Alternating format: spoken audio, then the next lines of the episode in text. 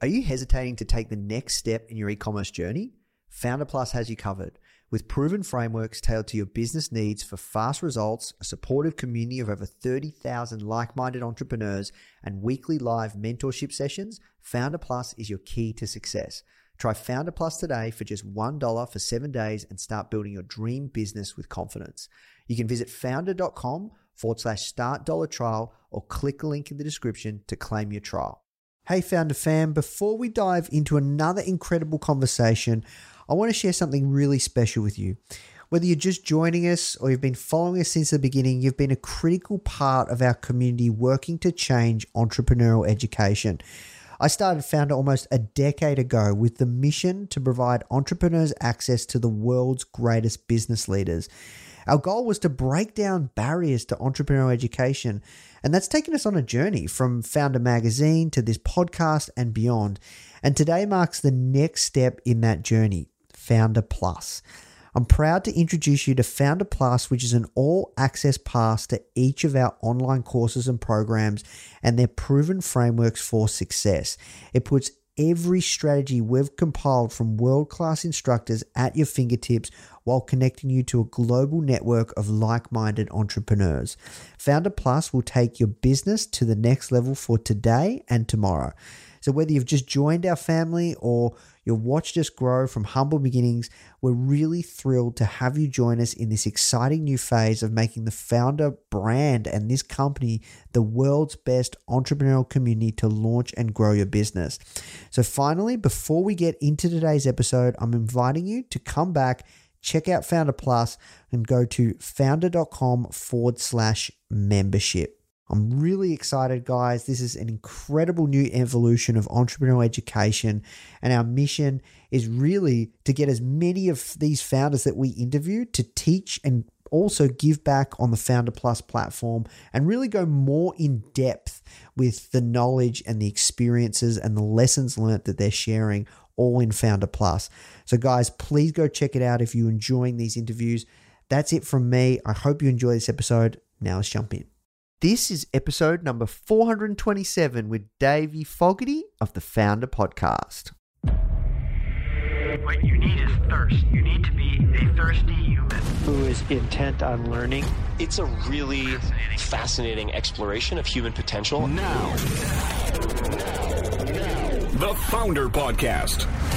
Even the greatest entrepreneurs had help. If you want to learn from the most successful founders on the planet, you are in the right place. Branson, Mark Cuban, Tony Robbins, Tim Ferriss, Arianna Huffington, Go, Steve Case, Gary Vee, Sophia Amoruso, Barbara Corcoran, Daymond John. Learn from the greatest minds in business today with interviews hosted by Nathan Chan. This is not your average entrepreneur podcast. The Foundr Podcast.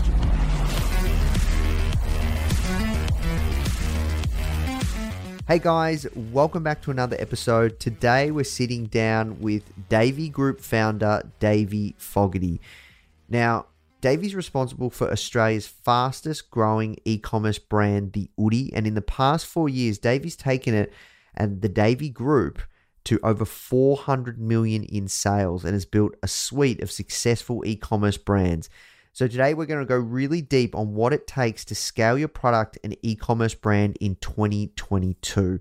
This was an awesome one. I did it with him in person.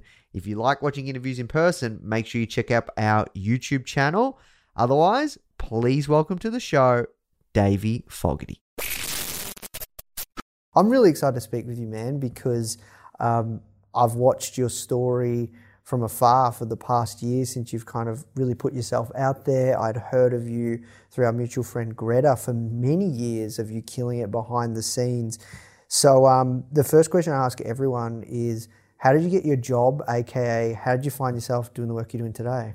You know, it's funny. I was, I was telling you before that you're actually the first podcast that I listened to, and when I heard and you were asking it back then, it would have been four or five years ago or something like that. And I remembered that I just did not have a good answer for that question, and I still don't think I do. Um, my job is is interesting. It's obviously progressed like most people. Um, it started, uh, you know, standard school, um, graduated school, and then I went into university. Everyone was telling me get into university, get that piece of paper. It's it's required. And then I um, got into growth hacking Instagrams, which is how I met Greta. She's the Instagram queen. Um, and I was growing Instagrams 600,000 followers or something like that. Um, that was really kind of at the same time as the mining engineering. So I had a bit of a decision to make what to kind of pursue. I realized that I really liked entrepreneurship, so I did what every normal person does, and I started a Vietnamese roll shop. Uh, so I basically dropped out of I dropped out of university to start a Vietnamese roll shop, all while doing the Instagrams. Honestly, I don't know why Vietnamese rolls, aside from the fact that I really liked eating them, um, which is probably not the main requirement of starting a business. But yeah, started that. That went downhill really quickly. Instagram kept doing really, really well. Um, started selling the Instagram, selling advertising as people still do to this day. And then, yeah, basically um, re- launched a couple of e commerce businesses as well. So, you know, that was obviously fueling a lot of my failures. I've had a lot of them. Um, the and then I launched e-commerce. I tried to do seasoning. So I was basically in my shed grinding up seasonings, trying to sell them through these Instagrams. And I realized that I was doing a lot of like hacky, permissionless stuff. And I, I really didn't have any idea how to connect with the audiences because these impressions on Instagram are very, you know, low connection, low relevance if you don't know what you're doing. And that's pretty much what I had at that point is really kind of unengaged um, followers. So it didn't really work ended up yeah moving to Melbourne um, and just to keep learning this stuff. Learned a ton from Greta, a ton from yourself, and a lot of other people as well. And then ended up launching. Uh, you know, I was actually started videography, and I think that that was really a massive turning point because it helped me create video ads and connect and learn how to tell a story, how to pace things, how to work with the platform algorithms, and then yeah, ended up using that videography, all those skills that I learned along the way to launch Calming Blankets, which was my first e-commerce brand. Oh. And yeah, that was kind of like I was actually just like on the tipping point of quitting. You know, yes, as as this. Um, I probably wouldn't have, to be completely honest, but it really felt like that. It almost felt like I was really at hap- I was really at peace and happy with videography because uh, you know I could travel. Like it was doing something that I really enjoyed and I kind of left this ambition kind of just be like, look, if this is what my life is, it's fine. I'm, my, I'm just not cut out for entrepreneurship. Yes. And I just said, look, one more go. And then that's when I launched Calming Blankets and I brought that in. And it did really well. It really, it was just pr- right product, right time. Um, definitely my ability to communicate and market at that point was was way, way better.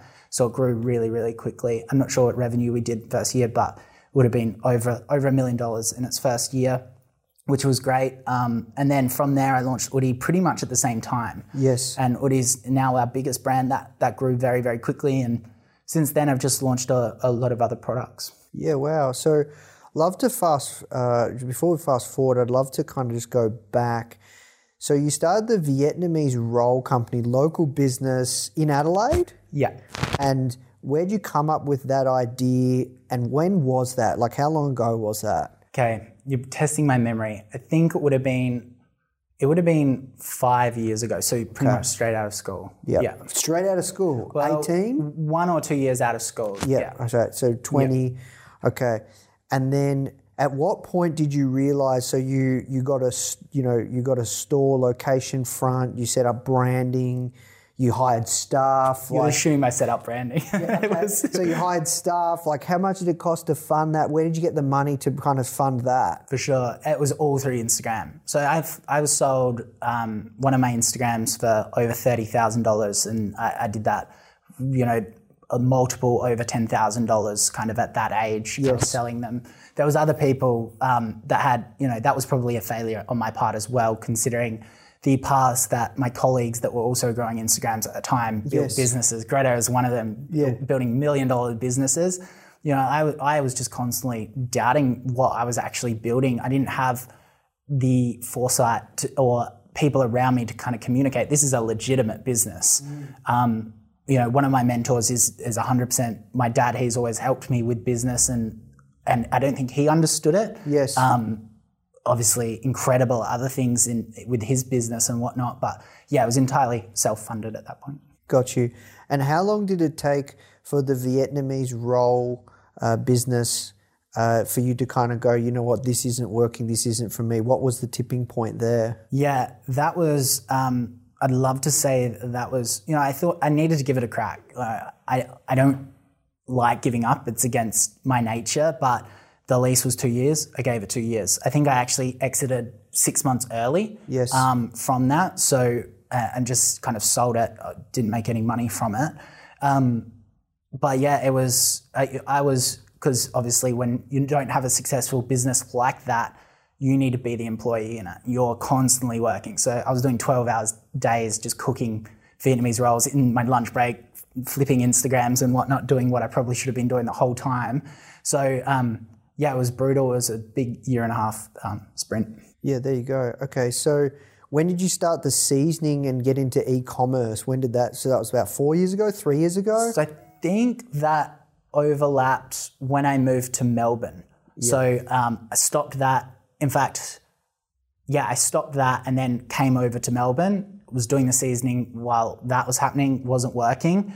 Um, I think that was about a year stint, and then I came back to Adelaide, um, and then yeah, that takes us to 23, 24 years old, um, and that's when I started Oodie. Yeah, got you. So you've only been doing Oodie for about, or and Calming Blankets for about three, four years. In some, yeah, like yeah, I've done only been truly in e-commerce for about four years. yeah, wow, that's impressive. So where does this entrepreneurial spirit come from? I think it's a good question. I think there's a, you know, it's not a simple answer. I've been very fortunate in my upbringing. Um, I'm very, you know, cognizant of that. Um, I always had security in my house. My parents were um, business owners themselves. Their business doesn't exist anymore. It was just a local furniture shop, but they've always encouraged me to take risks. I think that's kind of the the one of the main reasons. It's just always been part of my upbringing. Another one is just you know in year ten I was like asked to pretty much leave school. I was you know going nowhere, getting in trouble a lot. Um, people were just uh, very aware that I was um, yeah doing the wrong thing on a lot of occasions. And then um, yeah, basically I had two teachers that kind of saw past that and saw that I did have ability, my physics and my English teacher, and they basically just um, sat me down and, and really gave me the, the attention that I needed to believe in myself. And then, uh, you know, so long story short, I think that the doubters in those situations really made me want to do what I can do and then also make, you know, my parents proud as well. Yeah, awesome. Um, so you could say that you had a bit of a chip on your shoulder, something to prove. Definitely, definitely. I, and I, I think, I think, I think that is one of the strongest motivators. You know, Yeah. and I don't think it's the most healthy motivator. And I think if you're lucky, you let that evolve into something that's more internal rather than external. So more so, really wanting to prove it to yourself and you know just enjoying the process rather than proving those other people because I think um, I've already done that in some some regards. So, what were the biggest lessons that you got from the early ventures with the Vietnamese roll company, the seasoning business? It sounds like you probably had some other e commerce businesses, even from flipping Instagram accounts back in the day. What could you share? Um, was been great lessons. Yeah, there's obviously been a lot. I think the first one is um, learn who you are as a person. You know, the so me, if you kind of break that down, what that looks like is I just jump in and I just do stuff, and that causes me issues to this day. You know, I'll just buy this business or do this. It's just like it's it's a very action orientated mindset. Action creates um, information. Like that is okay um, if you kind of have the foundational knowledge to make sure that that action isn't going to be extremely detrimental. So this, the Vietnamese roll business is a good example of that. So getting the baseline knowledge is really, really important, especially when you're a young entrepreneur. Um, to before you start doing those ventures, but at the same time, don't be the, on the other side where you're just constantly learning and you're not doing anything because you're just not going to get that information um, that you really, really do need. So you might fail a couple of times. Don't be afraid of that. The second, probably more practical one um, that you can also distill from those stories is the um, is, is is product is everything. You know, if I had calming blankets, even in that situation, that product, I probably would have succeeded. Um, so it is really about having that right product and that right knowledge about how to get that product out there in the early stages. Yeah, and you do some really cool stuff with product testing products. I want to talk through all of that because um, it sounds like that's been a key successful ingredient to the ventures or any of the brands that have, you've, you've had in your portfolio that really take off. Um, I'm curious though, just this one is uh, one thing I've noticed about you is you you you, you can do media buying, you can do videography, you can do social media, you can write direct response copy, you can start things. Like you you are a real jack of all trades. Where does that come from? Because that is not unique, right? Usually. You, you either got a marketing or a product guy, you've got someone that's quite operational. Like, yeah, like yeah, how, did, how do you force yourself to kind of work all these things out and where do you find that time? Because that's really impressive. Do you think that that is unique about you or do you not? Or I don't think that's unique about me. I think it's a relatively rare experience, and that experience is a privilege of being a single founder. You know, you're kind of forced to do that. If you're a bootstrapped founder, not hiring people straight from the get go, you're forced to learn all of those things to make it work. I think if you go the above layer of those things that you just mentioned that I'm good at, I'd like to say that my team now are much, much better at me at that. If I'm in the ad account, I probably will stuff it up if I tried to touch it nowadays. But in the early stages, yeah, I was doing all of that. I think extract parts of the media buying, which is the more um, pattern recognition element of it. You've got, you're a creative. So the videography, the copywriting, you're just a general marketer in all of those senses. And that really um, became apparent about how bad I was at operations and finance. So there definitely is the strengths. I'm not kind of an anomaly where I can do it all. Um, but my mar- marketing is definitely my strength. Creative is definitely my strength. The other stuff has been much slower to learn. Um, so yeah. Do you think that these skills are required in, you know, if you want to launch an e commerce business tomorrow um, to have an unfair advantage? Yeah, I think there's obviously a lot of ways to launch a business. To do a bootstrapped e commerce product and follow the path that I did, you 100% need to understand the marketing. You can't forecast your way out of that business. You can't be super good at ops. Um, you need that marketing person, and generally, you don't have heaps to spend on it. And as you know, marketers are actually quite hard to get. Um, so I think you know, unless your co-founder is a marketer um, or something like that, you're going to struggle to get that cash coming in to fuel your growth. That being said, if you are, you know, raising capital or you do have a best friend that's a gun at Facebook ads, then that, that can make it work as well because you are going to need that polarizing skill set um, with ops and um, finance as well. And is there a reason you don't have a co-founder or co-founders, or you do actually? Yeah, you do some stuff with Greta. Yeah, so you have a few co-founders with a few brands, right? Yeah. So the Davie Group, like Oodie, Calming Blankets, that's all 100% me. And Yeah. that was, you know, probably not really by design. Like I see value in having a co-founder. It's just I I, I didn't launch it that way.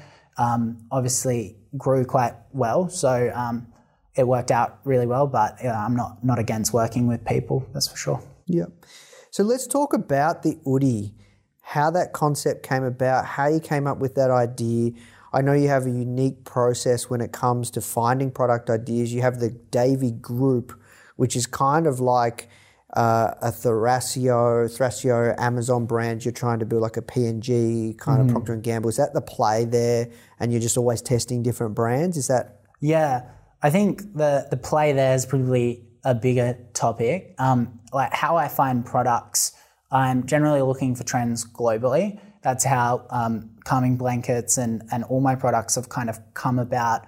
We find trends that haven't been kind of capitalized in certain markets or in certain marketing channels. Yes. And then we also obviously add our flair to it. You know, we diff- you need to differentiate your product, otherwise it's just go- your margin's going to get eaten away, and um, you know it's obviously better to progress businesses like that. So um, yeah, that's kind of how we find our products. We make sure that there's a strong contribution margin. We, we make sure that we can build like yeah a really good value around the product. We do a ton of licensing. We make it's like the highest quality possible fabric that you can get. So um, that's that's pretty much our requirement. I'm actually building. I, I have big workflows and I'm building tools around how to find products as well. Yep. And right now across Davie Group, how many products are you testing? How does that all work in that machine? Yeah. It's interesting you say that. Since last podcast I've done, probably my answer's going to change a little bit here. So iOS caused a huge issue, the privacy updates that have made tracking in Facebook very, very difficult. My also knowledge around the longevity of these products has also changed. So, you know, we used to test hundreds of products a year. Um, what that looked like is getting, you know, sample three to five units, bringing it in, understanding the CPAs that we could get, shooting it as if we had a million of the products. Yep. Um, and then understanding the CPA because the cost per acquisition is the variable cost that you don't understand. It's it's hidden in the ether until you to bring it to light. So the the reason why that that, that was quite flawed in some ways is you don't actually understand how far that's going to scale as well. You can get that initial CPAs and you, over time you get a touch and a feel for it. You'll get 15 return on ad spend as soon as you launch it and you're like, okay, this is yeah. this is an Oodie style product. Um, and then some products you'll bring in, I'm not sure if you've had this experience, you probably have, all entrepreneurs have. You're so excited about the product. You've done all, everything right, all the market research. You spend so much money on it, so much time, and it just doesn't even convert. You don't even get one sale. So they're the, that, that validation process that I just mentioned is great for finding those polarities. Um, and I still see a lot of value in, in doing it if that's the question you're trying to answer. I think over time, I realized that you know what is going to move the needle for us as a business that's you know doing over 150 million revenue a year we need to go after something a bit heavier and like time is also a bit of a problem for us resources is a problem so we still look at it like this is going to be a validation we'll commit a little bit harder but we'll also consider the longevity of the product how does this fit into our brand narrative and stuff like that as well got you so when it comes to Davie Group, how many brands do you have right now? Good, good question. We have about five major brands. Um, yeah. So there's Calming Blanket still, the Oodie. What are the others? Are you able to share? Pupnaps, Yep. Uh, Oodie, Outdoor Play, and then the other one I can't can't share just yeah. yet. Okay. So, um, yeah. yeah. Outdoor Play is a US based business that was an act- actually an acquisition. Yep. Um, which is an interesting business. You know, you mentioned Thrasio before; they're an incredible roll-up company. Um, a lot, there's a lot of aggregators out there at the moment focusing on Amazon, which makes sense. Um, the business model of, of Amazon aggregators, you know, they're obviously going to be struggling with the current financial climate. You know, the supply chain crisis. Then also multiples now coming down. That was their whole play, multiple arbitrage. So there's lots of complexities with that, but it, in its its foundation really does make sense in that the optimizations that they can make on one Amazon listing may be able to be transferred to the next. Mm. Um, and the tech stack is much simpler. The Shopify aggregators, which I don't consider us as one just yet, I'd probably say wannabe Procter and Gamble's, as you kind of phrased it. Um, there is complications around the tech stack and stuff like that that you need to consider. Like what? So, for example, different 3PLs, um, different uh, front end, so Shopify, Magento, BigCommerce, like you can't just apply a base theme across things. The way you split test things are going to be different, workflows, all of those kind of things. Even acquisition methods is big. So, um, and you know, these are all hindsight things. I probably didn't think about these before the acquisition as, as much as I should have.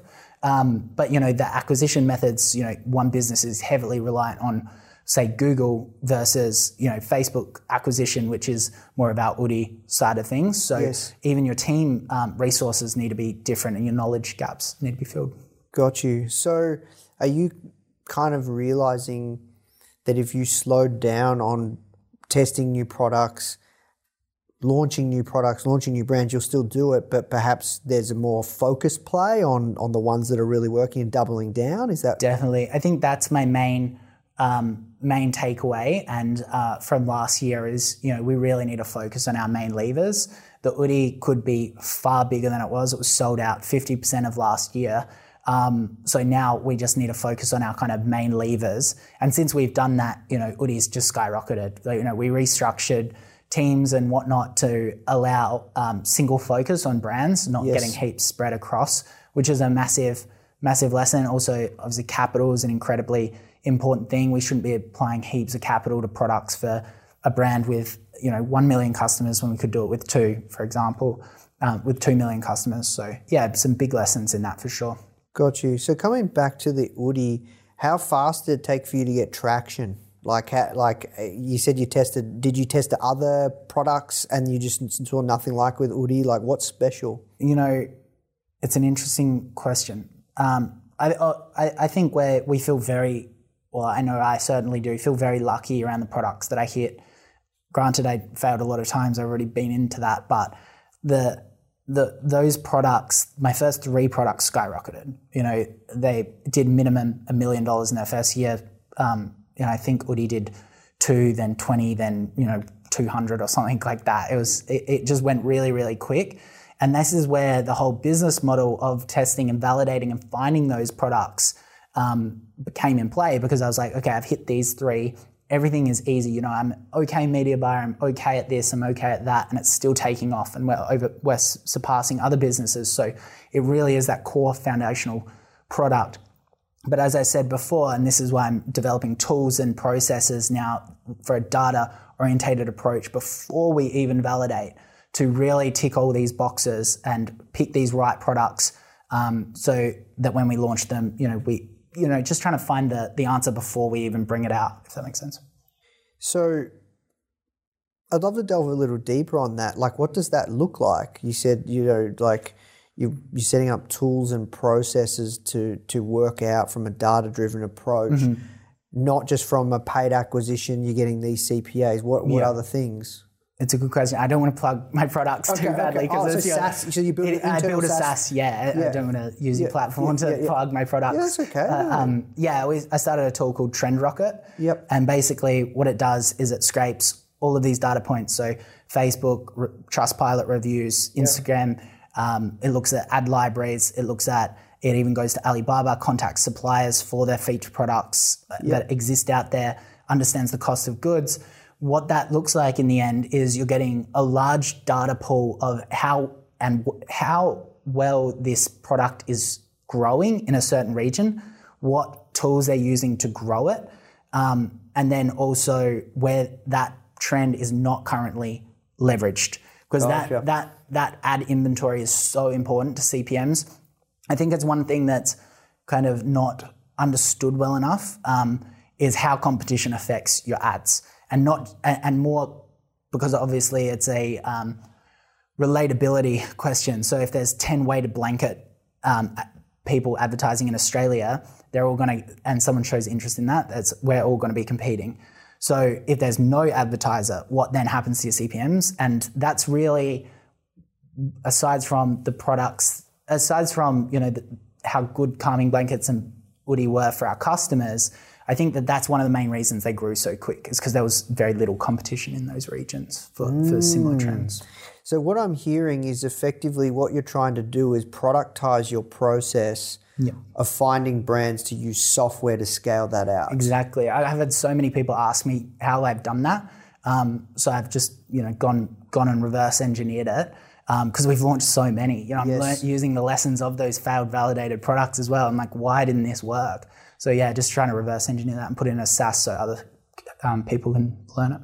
But if you were selling it, wouldn't wouldn't it make it difficult to have the uniqueness? Like, wouldn't that be an unfair advantage for your group? Look, I think it's a, I think it's a, it's an interesting dilemma, and I'll cross it for that to become a problem both for my group and the existing customers on the platform. You know, there's going to be a million brands on this on this thing. Gra- What I'm, what I do believe is there's not.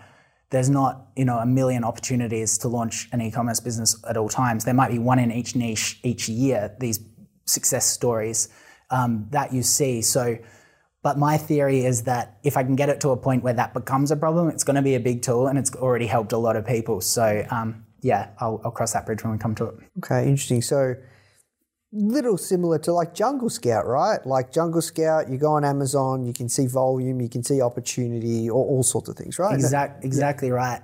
As I mentioned before, the tech stack becomes more difficult because there's there's multiple um, things at play, and people are using different review platforms and stuff like this on their Shopify store. So it's like yes, it's like Jungle Scout, but more complicated because there's a lot more other tech involved. Hey guys, I hope you're enjoying this episode and learning a ton. As you know, in this series, we interview some of the greatest founders of our generation to find out how they did it. However, if you're thinking of starting your own business and you want to hear from some incredible stories from everyday people like you or I who are actually in the trenches, only been building their business for maybe one year or two years, like that are building right now and they're really in the early stages, but they're getting success. You should come and check out our new podcast, From Zero to Foundr hosted by our community manager, Molly Flynn. These are in the trenches stories from our very own successful students that have gone through some of our programs. People just like you who are deep within the process of building their very own successful business. These are the founders of tomorrow. You can find the From Zero to Foundr podcast on all platforms. And remember, it's founder without the E. All right, now let's jump in the show. Anybody watching this right now, is looking to launch a brand, like what's the most common mistake you see new brands making? Uh, I think just crap marketing. Like you just you, I think you know I, I put it in different buckets, and I think that's important to do as well. So you're a brand new founder and you're trying to launch a product. You go to the Shopify website. There's nothing in the footer. It's like the copy is really really bad they're using stock images. They're like they don't understand what cu- that customer actually wants. You know, they're not they don't have clear product images. It's just like all of these things that install trust, which I'd like to say is just crappy marketing. The other brands, yeah, I, like when you're trying to get when you maybe found that successful product and you've got like a bit of a better website and stuff like that, that's when it probably more comes down to the the the feedback loops that they are then creating within their business to scale it. Which you know maybe it's a technical problem, maybe they're structuring their ad accounts poorly, maybe they're just not producing enough content on Facebook. It's kind of those things that they need to just keep repeating. Um, but it's that that's the common question that I get when the first new entrepreneur and they just haven't taken enough time to go look at 50 brands and just look at how they've structured their website and kind of copied those elements to build trust. Got you. Um, so do you have like a template around a Shopify and like a CRO, like because you would have done so many split tests where you're like, we know if we do this, we know if we do this. Like I, like I follow guys on Twitter where they're mm. like, uh, there was a guy, this Carl, I forget his yeah, last name. Carl, yeah, yeah, yeah, he did. he did recommendation for my fiance's website, Healthish, and then he did one for yours. Or yeah. and and like it looked like he had a sort of a blueprint. Do you have a blueprint of things to do? Yeah. Can you share some of that? Yeah, Carl's Carl's fantastic. So I think I think that that element is maybe a step further, which is probably those brands that are already successful, which is, yeah, you need that framework to start split testing and you hit the nail on the head going to Twitter and following people like Carl and a lot of other people as well that are publishing these best practices and then just going and implementing them. That's a great way to do it. I think um, for the new entrepreneur, you, I would do that as well, but you just need to go to an established website. Like the, the traditional, the big guys are kind of setting the ideal format for a website that you then just need to copy. You can even go to like, granted, we've got actually a lot of things that we need to fix on that, but you could go to like an ASOS or an Iconic and really look how have they structured their footers. Okay, I'm going to do that. How do they structure their descriptions in their products? And just kind of look at that and, and really dissect how do I build more trust. Got you. So, um, when it comes to kind of, I guess, all the different brands, you talked about product being a, a, common denominator. Is there anything else that you could share with our audience around the repeatability of, of the framework that you're using across the group mm-hmm. that you think is key when it comes to starting successful brands? Because you have a incredible track record, to be honest, man, and the, the speed in which you've grown um, the Oodie calming blankets, all these other brands. It's it's seriously impressive. So I, I'm just trying to kind of decode that a bit more. Yeah, look, I appreciate that. Um, yeah, I think the main thing is you're trying to find a product that scales through a very scalable paid digital format. And if you just break that down, that might be TikTok organic. So, really testing a product or an idea on the paid format of your choice, getting initial traction, and then just doubling down on that and building processes to just keep repeating it. It's, um, that's the main thing. So you talk about paid a lot and as a, a strong way to kind of test different products. You talked about data privacy, iOS 14, um, and the performance of paid advertising. No business has been immune to that. Like for us at Foundr, you know, we've, we've, we've, we've been hit, all businesses have been hit. Many businesses, unfortunately, have shut down um, because they've been so reliant on paid advertising. It still works. Like, you know, we still, still spend a lot of money on Facebook ads and, and, and all sorts of paid traffic channels. I like, what's your take there? What's the lessons been for you? Are you still spending a ton of money on Facebook ads, uh, TikTok ads? Like, what's your take? I'd love to hear where things are at for you there. Yeah, everyone's been hit. I think our larger businesses, ha- uh, smaller businesses have been disproportionately hit. Um, I don't have a strong theory behind why that's the case. Um, even when we're looking at percentages changes, I think um, maybe there's just less data to work that Facebook can have even more. Um, you know, Oodie's got a lot of data that's flowing through it. Um, it's incredibly tough, and I think that this is where a lot of businesses that have poor products are going to to really struggle as well. I think one of my main lessons, which wasn't really, it was you know hindsight's twenty twenty. When people ask you, "Are you diversified from an acquisition channel?" You're like, "Yeah, I'm advertising on TikTok," and it's just like I think that the to have the level of thinking to understand that there's actually a platform issue and reliance on Apple iPhones was would have just been incredible. So, you know, we can say that we're diversified through Instagram and Facebook, so Instagram influencers and Facebook, but it's all flowing and so reliant on that single element. And I think that that's going to continue to get worse. We've got the Android privacy update coming, I think, next month. Um, I do think that that's going to be a lesser extent um, because a lot of our uh, you know, everyone probably in this room already has an iPhone, so um, not too many people are getting served ads on Android, especially within Australia. So lesser extent there. I think, um, yeah, it's there are attribution tools out there. To name a few, we've got the Triple Whale Pixels just came out, but um, a more probably robust, in my experience, tool is Northbeam, um, which is I think these tools. Um, there's there's a couple of others out there, so do your own research. I think these tools are great to remove um, multi-touch attribution and really understand if a platform's working. So, really strong example is um, in so in Northbeam we'll get a, an a even ROAS for say Facebook and TikTok, but Snapchat will be one hundredth of that. And we're and in the platform of Snapchat we're getting a seven ROAS. Yeah. So it's just like it's great to kind of iron out these tools that might not be working that are they saying they are working there's nuances to that, of course, but that's kind of how I'm using those tools at the moment. I'm not looking at them from an ad set budget optimization at this stage because um, Taylor Holiday has got some really good quotes on Twitter about this, so go check it out. But he talks about how these tools aren't actually feeding data back to Facebook, so therefore you're making optimization decisions that won't be the same the next day. Um, so I'm not using them currently from an ad set. I am checking it, just kind of seeing how off it actually is.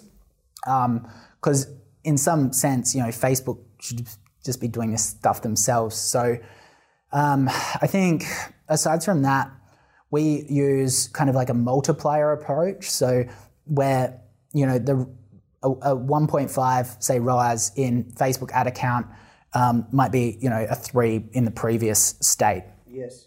Now, over time, that's going to continually shift.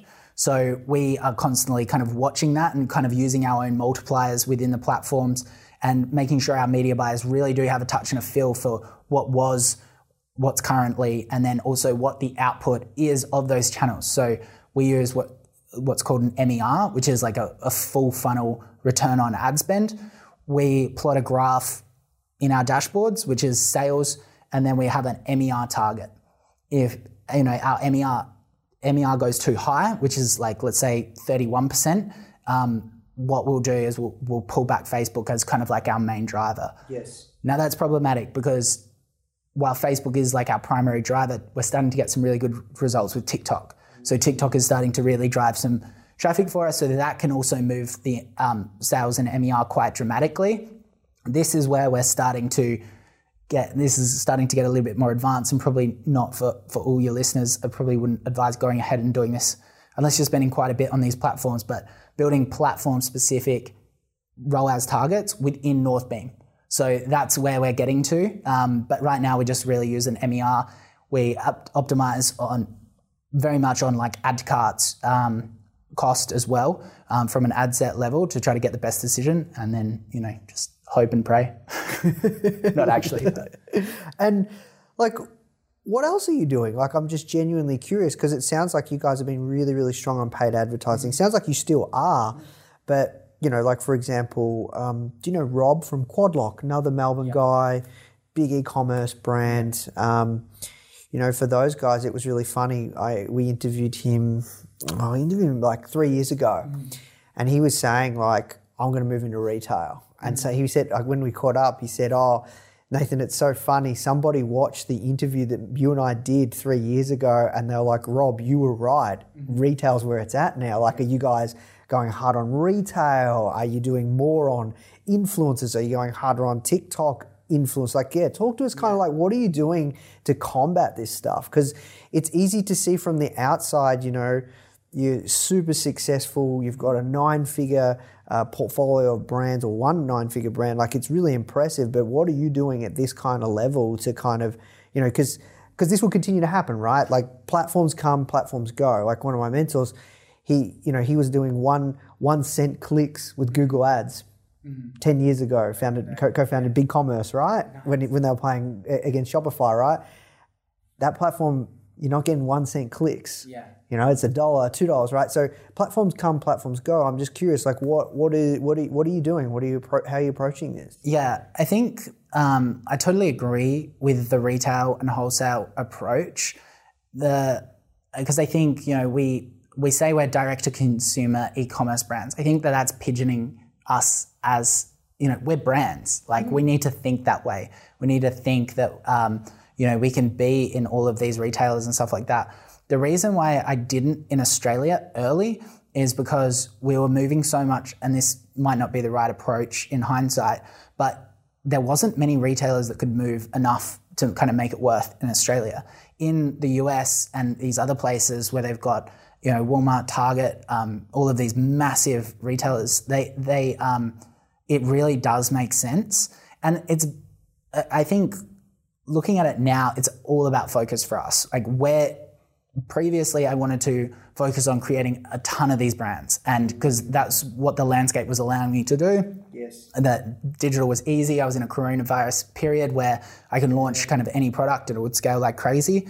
Granted, we still probably could do that, but I don't think it's the best use of our time and capital. I think the Oodie, we're really refining what the brand actually is as a first step, getting all of our levers and f- workflows sorted within our existing business core business because I don't think we've done that yet. You know, one thing that's maybe different to a lot of other brands is we went global really quickly. Like we tried to get the market, you know, we kind of own the market in UK. There are some people growing there. Um, we're slow in the US, but we're probably biggest in Canada as well. Um, Europe, we, we can grow quite dramatically there. If we were to kind of then put our resources into like retail or wholesale here, that might just not be the best opportunity or best area for focus for us right now. But I'm very much in favor of the the strategy because I think it's just a good cut, providing you can maintain the customer experience. I think it's just good to be able to give the customers your product in their medium that they want it. You know, whether that's Amazon, you got to make sure the financials make sense. But if they're in the store and they see your product and they already wanted your product, that's just a good customer experience. So, um, yeah, definitely in favor for it. So I would say to answer your question, what else am I doing? We're just getting that sorted. um, dealing with the volatility of the market right now. We're not over leveraging ourselves with inventory to facilitate that kind of stuff. Um, and we'll probably look at retail wholesale next year. Yes. What market that is, I'm not sure. It might be Australia, might not. But we're also, I'm putting a lot of resources into making the Oodie the the biggest clothing um, comfort wear brand in the world. So we want to, you know, really own that lounge pajama space globally. Yes. Um, you know, there's other big players that are doing clothing that really rely on their tech and their AI, like Shein and stuff like that. You know, that's that investment in that rapid testing framework. How does that fit into the retail strategy? And the retail strategy is very much more downstream. Um, finding these products is more important, what I've been talking about, and that goes down to a SKU level of clothing as well. So I really want to get that nailed, and then we, will go to the retail wholesale. Mm. I'm curious, like the Oodie sounds like it's just such a behemoth. Have you ever considered just cutting everything else and just going all in on the Oodie? Look, it's a good question. I think, I think I had investors that were, you know, wouldn't come in because I wasn't diversified enough. And that really played in my head that what I should be doing is getting diversified. My answer for that was to build all these brands, some that didn't work, um, which in hindsight was a really bad capital allocation decision. Um, I, I actually talked to some other people recently and they're like, you're too spread thin. And it's just like, always people are always going to poke holes in that. Mm-hmm. But to, to answer your question, I don't think I would enjoy that. I think I really do enjoy launching lots of stuff and trying new things and learning stuff. Like I, I, I love the other brands as well. So really, from a capital allocation, return on investment point of view, yes, it should just be Oodie all in. Yes. But um, you know, I, I don't think that that's as fun as it could be. I really want to build like a fun brand. We just launched a boucle range that's selling really well. Just about to launch a fleece range as well. Doing lots of license collaborations and stuff like that. So it's just it's just good fun. Yeah, no, I respect that, man, because um, that's what it's all about at the end of the day. Like, you know, it's about having fun, and uh, you know, the highs are high and the lows are low, right? Like, uh, but um, know, it's obviously something you consider. I just had to ask you. So, um, we have to work towards wrapping up. I'm, I'm conscious of your time as well, and like, uh, you know, this is an awesome conversation, man. I could talk to you all day. Um, you're selling a product every 10 seconds. I'm curious around the machine that you have to support that, around what does your team look like? Can you talk us through that? You said you restructured things. You now have one person not working on multiple brands, which is kind of, you know, economies of scale play, which, yeah. So, so talk to us about that, how the team is structured.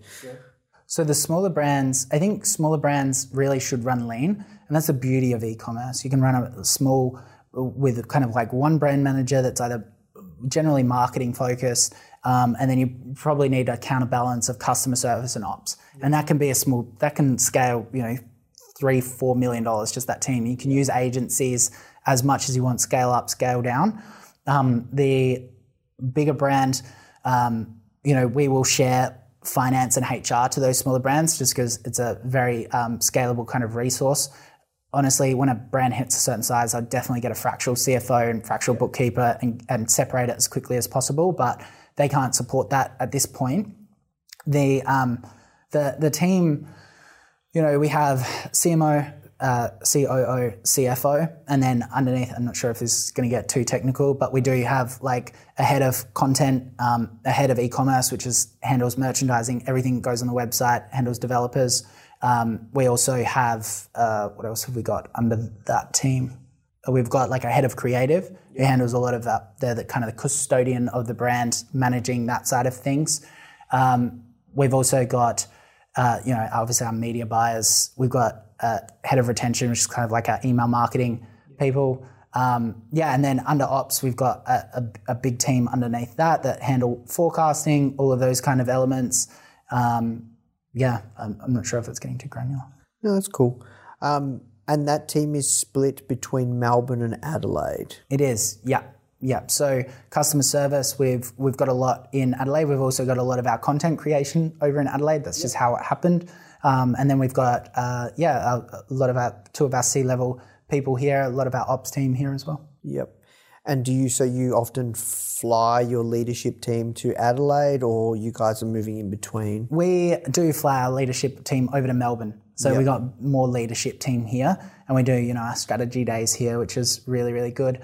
Um, I think the main thing with remote work is to build uh, a certain cadence of meetings, and all the key things really need to be structured in a weekly meeting where you, you tick everything off. Um, you know, cameras on to ensure that culture, but then also nurturing it in different ways is is really really important. It's been a bit of a challenge, but we're definitely learning how to do it. Yeah, got you. And then um, I have a lot of respect that you're still building the business out of Adelaide when you're like, you know, ta- talent. eh, You know, there's, there's not as much talent in Adelaide, right? It'd be usually in Melbourne or Sydney.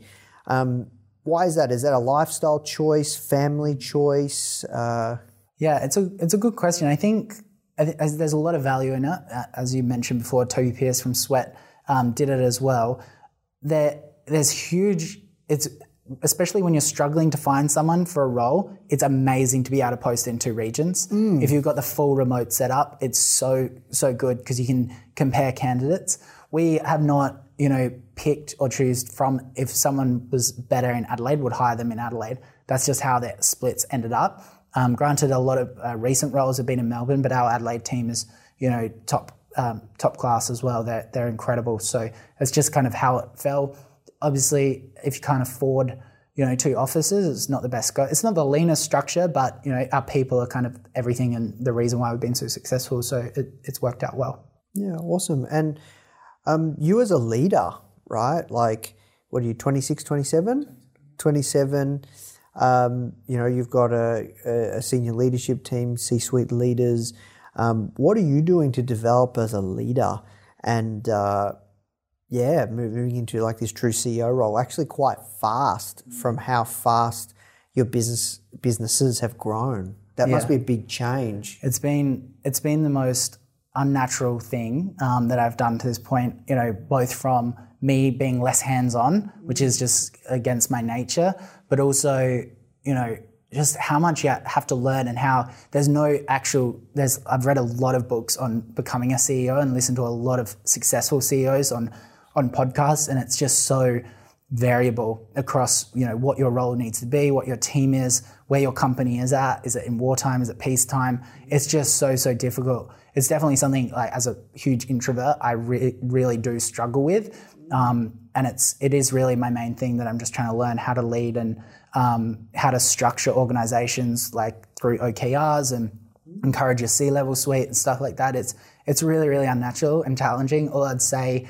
is um, you know treat people with respect and and just keep learning and ask for feedback. You know, constant feedback from the people that your direct reports are and even other people as well. Get a coach.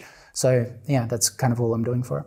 Awesome. And you have a coach, CEO coach? Yep, yep, yep. I've got a coach. I've got coaches in kind of a lot of elements of my life, like different parts, and and not just formalized coaches. You know, they're just mentors that, that help me out. Oh, I'd love to hear. Kind of, could you would you be able to share? Yeah, yeah, sure. So uh, look, it's not not hugely detailed. I, I have a coach in in Adelaide. He um, more uh, more from the business side of things. So uh, very uh, white collar kind of upbringing. Um, he's also like a psychiatrist as well. Um, so he helps a lot of people. So he's got that real ability to kind of bring the best out of yourself, as well as like you can talk about lots of things. You know, it's an incredibly traumatic and stressful thing running a business. You're dealing with a lot of other people.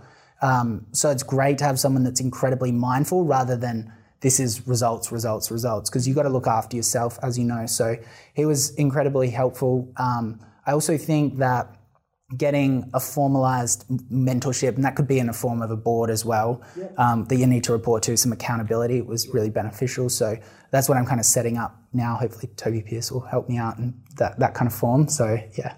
Oh, awesome. So you're setting up a board. Uh, I, won't, I probably won't set up a formal board, but I'm trying to get more formalized mentorship and like a bit more accountability um, for me and my C level suite. Yeah, awesome. All right. Well, look, um, we're going to move to the hot seat round. Got a couple of questions for you, and then we'll work to wrapping up. Um, if you could go back to your first day in business and give yourself one piece of advice, what would it be and why? Enjoy the process because it you know that's that's ninety percent of the battle, and it's just yeah, you got to enjoy it as well because you'll look back and you'll you'll wish you enjoyed it more. What's the hottest product niche to be selling in right now? Oh god, they're all good. The one with the most contribution margin that everyone's talking about. Okay. Uh, if you could have dinner with any entrepreneur, dead or alive, who would it be and why? Elon Musk, he, he just couldn't go past it. I hate to be boring, but he's amazing. Yep. And the last one, what's one thing you've learnt today? That you should book f- flights with long stopovers because I got stuck in Byron Bay coming here. That's not a problem. yeah, that's not a problem, exactly. Oh, awesome. Well, look, Davie, thank you so much for your time, man. And actually, just being so open, honest, vulnerable, and humble. Congratulations on all your success thus far. I look forward to watching your journey, and it's great to connect. Thanks so much, mate. Appreciate it. Hey guys, I hope you enjoyed this interview. As you might already know, our mission at Foundr is to help tens of millions of people every single week with our content either start or grow their business, which is exactly why we're partnering with world class founders such as Daymond John, Alexa Von Tobel, Greta Van Riel, and so many more to teach crucial skills such as negotiation, finance, e commerce, and so much more. So, if you'd like to get access to these free exclusive trainings, please go to foundr.com forward slash free. These are 100%. We go super in depth on teaching a particular topic, and I know that you're going to love them if you enjoy this podcast. So just go to foundr.com forward slash free. All right, guys, I'll see you in the next episode.